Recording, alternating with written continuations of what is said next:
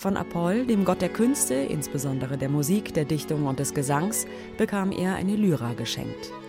Mit seiner Stimme und seinen Instrumentalklängen konnte er so zauberhaft musizieren, dass er Götter und Menschen betörte. Die Bäume neigten sich ihm zu, wenn er spielte, die wilden Tiere wurden friedlich, selbst die Felsen weinten angesichts der Schönheit seines Gesangs.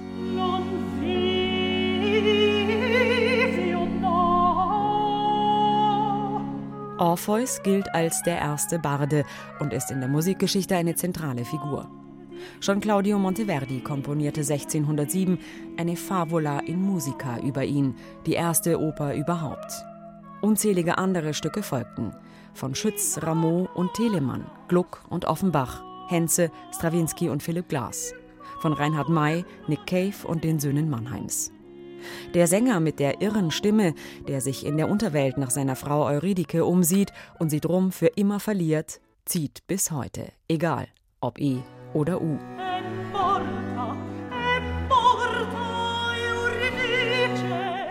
Frankreichs populärster Countertenor Philippe Jarowski, der Mann mit der Engelsstimme und dem Fable für Barockmusik, ist Orfeo seit langem musikalisch auf der Spur.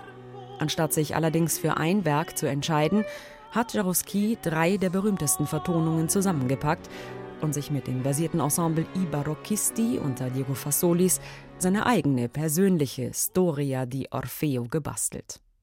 Monteverdis Oper ist der Dreh- und Angelpunkt der CD.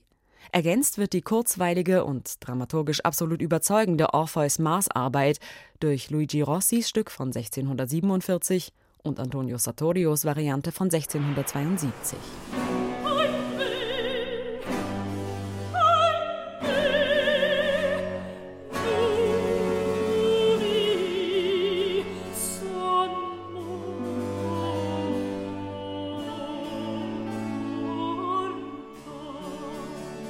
Jarowski hat bei der Komposition seiner Storia di Orfeo minutiös auf die Handlung der Geschichte geachtet und dabei zugleich aus allen drei Opern die wichtigsten Szenen spannend miteinander kombiniert.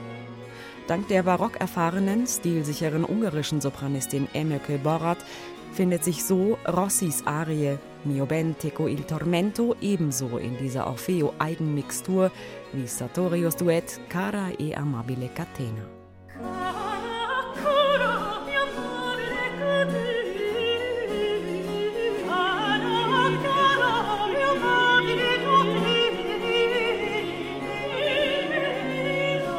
Dramaturgischer und musikalischer Höhepunkt des 64 Minuten Pasticcios, das stilistisch erstaunlich nahtlos ineinander fließt, ist Monteverdis große Arie Possente Spirito.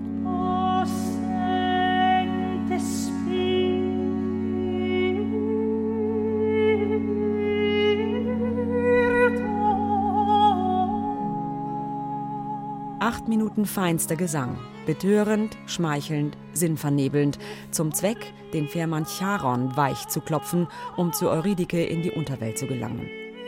Philipp Jaruski gestaltet stimmlich souverän, mit Geschmack für die Verzierungen, weder zu überbordend noch zu wenig eindringlich. Ein Meisterwerk vokaler Verzauberung. Sodass dank dieser Aufnahme jeder versteht, egal wer der Komponist sein mag, dieser Orpheus singt wirklich zum Steinerweichen schön.